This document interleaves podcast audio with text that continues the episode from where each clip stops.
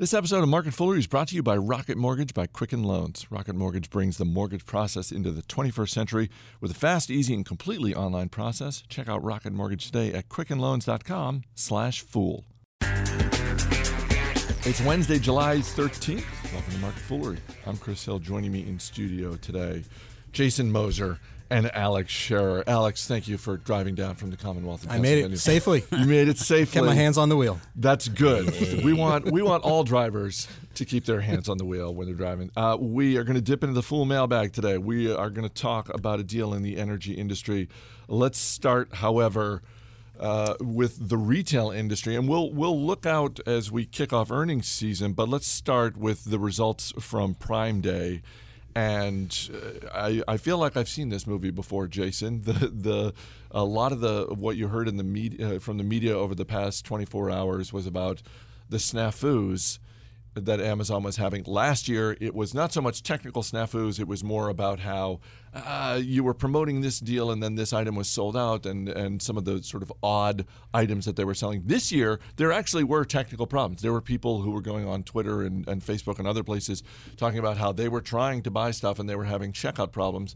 Amazon issued a statement saying they were aware of them, they were working on them. So again, the the media narrative is uh, we're not sure how this is going to go, and now the results are out, and uh, it looks like another really great day. Yeah, clearly they're onto something very big here, and I think the so probably the real question, the one we we probably all want the answer to, we're probably not going to get the answer is. Um, how many how many new prime members did they get from this because i think ultimately that's that's really the goal here is create awareness sell a lot of stuff and ultimately just continue to grow that prime member base because that really is what uh, keeps the business model working for amazon uh, I mean, what was a couple days ago? I guess I, I, I, sort of I made the argument. I mean, really, and Alex, I don't know how you feel how you feel about this, but like from it from an Amazon loyalist's perspective, I mean, we've been using Amazon for a long time. Mm-hmm.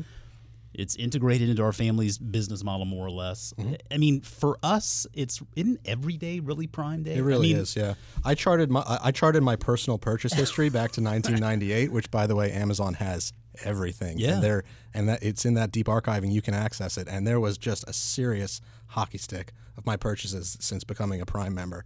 Uh, and uh, you know you got to think that that's true for everybody and it is critical obviously critical critical to amazon's business model and you know the dollar sales growth uh, from amazon prime day is a, is a number that's you know fun to uh, to try and uh, key in on but as jason said it's really going to be the prime member number growth and the advertising and goodwill that comes out of something like prime day is you know uh, is really critical for that and the statement that amazon issued included you know percentages well orders in the U.S. up more than 50%, uh, international up more than 60%. It also included what is easily the, uh, I think it's the understatement of the month uh, from Greg Greeley, who is the VP of Amazon Prime, and this was in their press release uh, announcing the results. And Greg Greeley says, after yesterday's results, we'll definitely be doing this again. was that even on the table that they wouldn't do this again? I mean, after last year, what, uh, did, well, do, they're a test and learn type of company, right? So if the results were uh, lackluster, then yeah, absolutely, why not? Are you serious? Yes. You really think if there was there was some well, significant problem yesterday, they would say, you know what, we're not doing this. Oh no, not if it was a one, you know, not if it was a one time issue that they sort of discovered and said, oh well, this is a glitch, and therefore we're not going to repeat. No, certainly not. But if but if results were lackluster, the, the if the press coverage wasn't there, if the new member signups weren't there uh, yeah, sure, they would absolutely. You know, it, it's not like the Fire Phone is still around, is it? I mean, no, they, but I, they, are happy. They're happy to pull something off the shelf. And I, I think selling. with the Fire Phone, we also look at something like that and, re- and, recognize that we all probably could have guessed from the very beginning that Fire Phone was not going to succeed. But I don't think that was necessarily the point with that product as much as it was the technology that went into the Fire Phone in ways that they can leverage that technology uh, beyond just that one little device. And so that's what Amazon's really good at is not only as Alex mentioned testing and learning, but then being able to leverage technology in, in different fashions because ultimately, you know, what they are doing now uh, when it comes to the technology. I mean, 10 years ago, we really wouldn't have thought about Amazon as a device company, would we? I mean, it had the Kindle, but I mean, today it is which I just bought on Prime Day. I did too. I bought a new paperwhite. My wife looked at me when I told her when we got him. She's like, "Yeah, I knew you were going to do that." And I was like, "How could I not?" I mean, I'm saving thirty. Did you purchase it through Alexa? Uh, no, I didn't, but I Oh, have I made that. Extra 10 through- bucks off. I've made purchases through Alexa, and it's it's very fun to do. I'm always a little bit nervous that she's going to get the order wrong, but I also like asking Alexa where my order is because then she'll give you the updated uh, tracking as to what's going on. But um, going back to the device narrative here, I mean, when you look at the number of devices they are selling now, and and the pace at which they're moving and developing the Echo. Uh, it's amazing to think about, but I mean, really, Amazon is at the forefront of the connected home movement here. And you look at companies like Google and Apple now, I think they're really trying to catch up. In the the more time that passes by here, the more difficult it's going to be for those behemoths to really uh, gain, I think, a lot of credibility with consumers who, who have become very used to using Amazon devices because you can use those devices to kind of live your everyday life. And I think that with Prime Day, for the people who are looking at Prime Day and thinking, well, I can get lower prices somewhere else, that may be. Uh, but I think that folks who are looking at, at Amazon as just being the low cost provider are really missing the point entirely because with Amazon, it's not just about low prices, but it's about convenience, it's about customer service. And, and I think the question maybe 10 years ago with e commerce was that consumers weren't going to be willing to wait to have something delivered to them, and they felt like the the, the customer service experience was going to be difficult, especially if they return something or something like that. I think Amazon has blown both of those notions completely out of the water, which is why uh, this Prime Day has been so successful, and I expect more of them to come. So for me, the key takeaway here is not whether it was 30% growth or 40% growth or 50% growth. It's just one more nail in the coffin for the offline retail channel, uh, and just one more demonstration of how habit forming Amazon Prime membership is for the uh, for the consumer, and what that means is, uh, you know. It's no surprise that it's no surprise to anyone in the world that Amazon uh, is a you know is going to continue to be a major uh, growth driver for uh, U.S. and global uh, retail sales. But it just is one more example of how careful you need to be when you're trying to invest in the offline uh, retail space. So this week we officially kicked off earnings season. Uh, a lot of companies obviously still to report. You think back to last earnings season, one of the big narratives out of that was just how challenged general retail was. We saw some niche retailers uh, having varying degrees of success. Sure. Any reason to think that this quarter is going to be slightly brighter for the general retailers? Uh, well, I think it was it was so dismal last quarter that that there is a sort of expectation of uh, a little bit of a bounce back. But what we're looking at here, you know, and the, the more you focus on Amazon, the more you see it is that, you know, uh, U.S. retail sales, uh, it, we're seeing a, a- moderate amount of growth, but basically, hundred percent of that growth is uh, being accounted for by the progress that Amazon's making on its top line. And so it's you know it's a it's a real struggle. It's real lackluster. Um, uh, for the offline retail space, but I don't think that's because the consumer is doing poorly. Uh, but I, I think it's it's just you know again one more example of, of Amazon kind of taking it over. I think also, uh, if you look at the the little pockets where retailers other than Amazon are witnessing success, I mean, you have to look at companies like Nike and Under Armour as clearly winners in developing their own direct to consumer spaces. I mean, that's not just e commerce, it's their own stores. Uh, we've seen the threat that uh, them building out their direct to consumer operations has posed to, to companies like uh, Dick's Sporting Goods, for example. So there's a great example of a physical retailer that I think is really uh, between a rock and a hard place because they sell about- about 35% of the stuff that, that Dick's carries in inventory uh, is Under Armour and Nike stuff. And so the, the better those direct to consumer operations become, the more of a threat it becomes to uh, companies like Dick's Sporting Goods, for example. So there are pockets there, but again, th- that's very dependent on brand power and also the specific nature of the market they pursue. And I think athletic apparel and equipment is uh, is a uh, specific enough market where they can continue to uh, win. All right, let's move on to the energy industry. Uh, Kinder Morgan and Southern have agreed to a natural gas pipeline venture. Kinder Morgan is selling a 50% stake to Southern for the tidy sum of just shy of 1.5 billion dollars. Uh, Nice. This looks on the surface like a slightly better deal for Kinder Morgan shareholders. Certainly, if you look at how the two stocks have reacted. Uh, there's not a huge divergence, but there's it's definitely looking like a better deal for Kinder Morgan. I think this is a deal that actually benefits both companies and both companies' shareholders uh, really well. Uh, the pipeline that they uh, that they that Kinder Morgan sold half of and then created a joint venture to to, to manage uh, together to Southern Company is is uh, one of the largest natural gas assets in the southern United States, and Southern Company Southern Company utility glo- an integrated utility down there is the largest customer uh, to that uh, asset. So the fact that the customer now has a, a substantial sort of you know 50% uh, ownership stake bodes well for um, the stability of the earnings of that because they now have a, a vested interest in uh, obviously as an owner and not just a consumer of being a part of uh, a part of that business. But really, what it comes down to for the Kinder Morgan shareholder is not that they got one over on Southern Company and got a fantastic deal. They didn't. It was a it was a modest multiple. It was about ten and a half times uh, EBITDA earnings before interest, taxes, uh, amortization, debt. Um, depreciation. Uh, that's not a particularly rich price, and so you know Southern Company um, didn't really suffer for having made that purchase. But uh, for Kinder Morgan shareholders, this is really all about the balance sheet. They they had uh, a, a, growing debt problem uh, last year into the energy crisis. Their earnings profile didn't really move that much, but they made a series of moves where debt just grew and grew and grew on the balance sheet, and eventually the ratings agencies came calling and said this isn't going to work for us. And what it, what it resulted in was Kinder Morgan slashing their dividend by 75% uh, to try and refocus on paying down debt, getting a little bit of growth in earnings rather than distributing all that cash to shareholders. That absolutely clobbered the stock. It was, it was in my opinion, absolutely the right move. I'm a Kinder Morgan shareholder uh, coming out of that uh, decision having been made.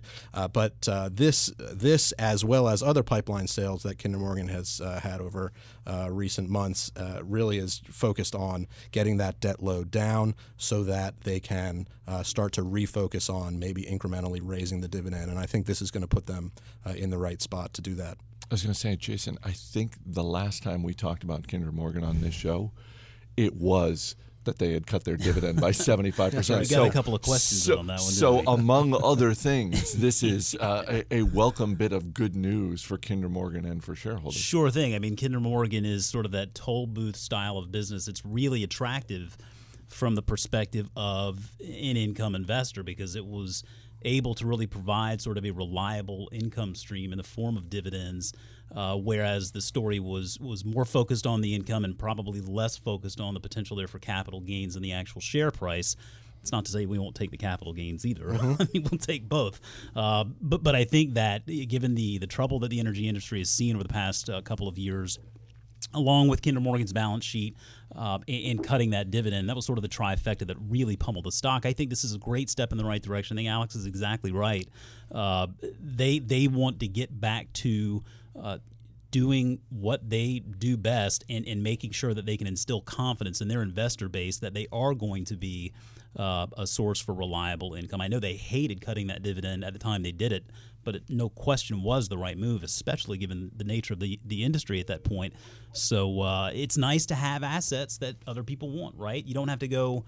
Uh, commanding any any any real premium. You, are you're, you're selling something that, that someone else wants. It's it's a win win for both parties involved, and I think for Kinder Morgan shareholders, and, and I'm not one, but but I think this is a real win for them, and I think it gets gets uh, that company back to uh, being that steady dividend player that it, that it really wants to be.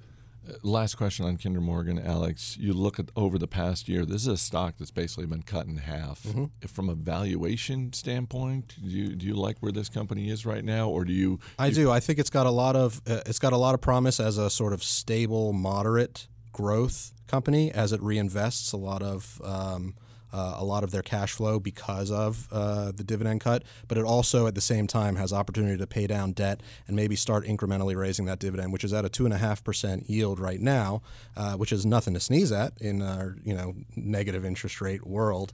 Uh, but two and a half percent is not a stock that income investors uh, would you know seek out to you know saying wow. But this is two and a half percent that is basically back on track now to be a moderately growing dividend as well as a moderately growing uh, earnings or distributable cash flow uh, profile. So yeah, it's it's a company that I own and I'm very happy to own. All right, guys. Before we dip into the full mailbag, I want to say a word about Rocket Mortgage by Quicken Loans. If you've ever bought a home, you already know how frustrating and time consuming getting a mortgage can be. Rocket Mortgage brings the mortgage approval process into the 21st century by taking all the complicated, time consuming parts of applying for a mortgage out of the equation. With Rocket Mortgage, you can easily share your bank statements and pay stubs at the touch of a button, helping you get approved in minutes for a custom mortgage solution that's been tailored to your own financial situation. And the thing is, you can do it all on your phone or tablet. So if you're looking to refinance your mortgage, or if you're someone who's buying a home, check out Rocket Mortgage today at quickenloans.com slash fool. Equal housing lender, licensed in all 50 states, NMLSconsumeraccess.org, number 3030. Market Foolery at Fool.com is our email address from Kakoa Davidson in Bellingham, Washington. I just purchased the Vanguard Energy ETF. Other than oil prices and net asset value, what ways can we monitor the performance of the companies in ETFs? Uh, that's that's always a little bit of the challenge, It isn't is, it, with yeah. an ETF? So like for, uh, for, for all of the, the pros of the ETFs, they, not quite the level of transparency that you get with individual stocks. Uh, no, but almost, almost as Close. transparent because it's not a it's not a closed end fund where you don't have a view to what's going on inside the ETF. Uh, if any owner of the Vanguard Energy ETF is interested in understanding what it is they own, it's very simple to go to the Vanguard website uh, or, or a Google search and you know look up Vanguard VDE holdings, and what you'll find out is very easy to find a list of the top ten holdings. Uh, and in this case, uh, I, I- let me take a, a quick step back. When you buy an ETF, uh, what the objective is is to own a wide swath of either an entire market or an entire industry. In the case of the uh, VDE ETF, it's the uh, energy industry, and furthermore, it's the largest companies inside of the energy industry. And so, when you own this company, going to the Vanguard website and looking up the top 10 holdings, what you'll find is ExxonMobil and Chevron are the two top holdings, and together uh, they are a massive. It's actually a very concentrated uh, piece of uh, piece of the total pie. Um, the oh gosh, hold on, let me look up the weightings. Yeah, it was 22% of the fund is made up of Exxon Mobil stock, and another 13% is made up of Chevron stock. So this is 35% of what you bought are two companies. So you're actually not getting quite the diversification that you might think you just would gonna be. say. Uh, uh, you know, but but it is easy enough to see. And following each of the constituent holdings, you don't need to follow a thousand different holdings. If your ETF has a thousand stocks, you really just need to, you know, look at the uh, the top ten, for instance. And in this in this instance, is 62 percent of the holdings is in is in 10 companies. And so, you know, what you're buying is exposure to basically the very largest of the largest integrated oil companies in the United States. Stability. Uh, well, I don't know about stability. This is an energy ETF. Right. Sli- sli- uh, slightly more stability. absolutely more stability than the you know you're not yeah you're not wildcatting or, or Yeah. buying uh, you know debt laden uh, Canadian energy or, or anything like that. You're buying Exxon, Chevron, Schlumberger, Occidental, and on down the line. So these are going to be the largest players. But this is also an industry where there's been a uh, a pretty uh, pretty wide. Uh, move where the sort of lower quality energy companies have really just gotten absolutely clobbered, uh, while the Exxon's and Chevrons have uh, have not had the massive kind of sell off. So this is not a deep value kind of buy. This is yeah definitely a more defensive purchase for anybody interested in owning the energy sector. Yeah, I think a couple of points that he that, that Alex makes here is, is knowing knowing what I mean. You go into an ETF, and the, the basic objective is they're knowing that you're going to be getting sort of a broader diversity uh, exposure to whatever market you're pursuing. But it's also worth knowing what you own. I mean, you don't have to get maybe as granular as as assessing the performance of every company in the ETF, for example. But you look at whatever ETF you may be considering and looking at the heavy hitters in that fund, right? The, the, the big holdings in that fund can at least give you an idea of, of what what companies you have the most exposure to. Then you can certainly dig down a little bit more to understand how those companies are performing. Um, but I think generally speaking, the nature of the ETF is so that you don't have to necessarily dig in so much. You can feel a little bit better about sort of the broader diversification. Alex Scherer, Jason Moser. Guys, thanks for being here. Good luck, Chris. As always, people on the program may have interest in the stocks they talk about, and the Motley Fool may have formal recommendations for or against. So don't buy or sell stocks based solely on what you hear. That's going to do it for this edition of Market Foolery. The show is mixed by Dan Boyd. I'm Chris Hill. Thanks for listening. We'll see you tomorrow.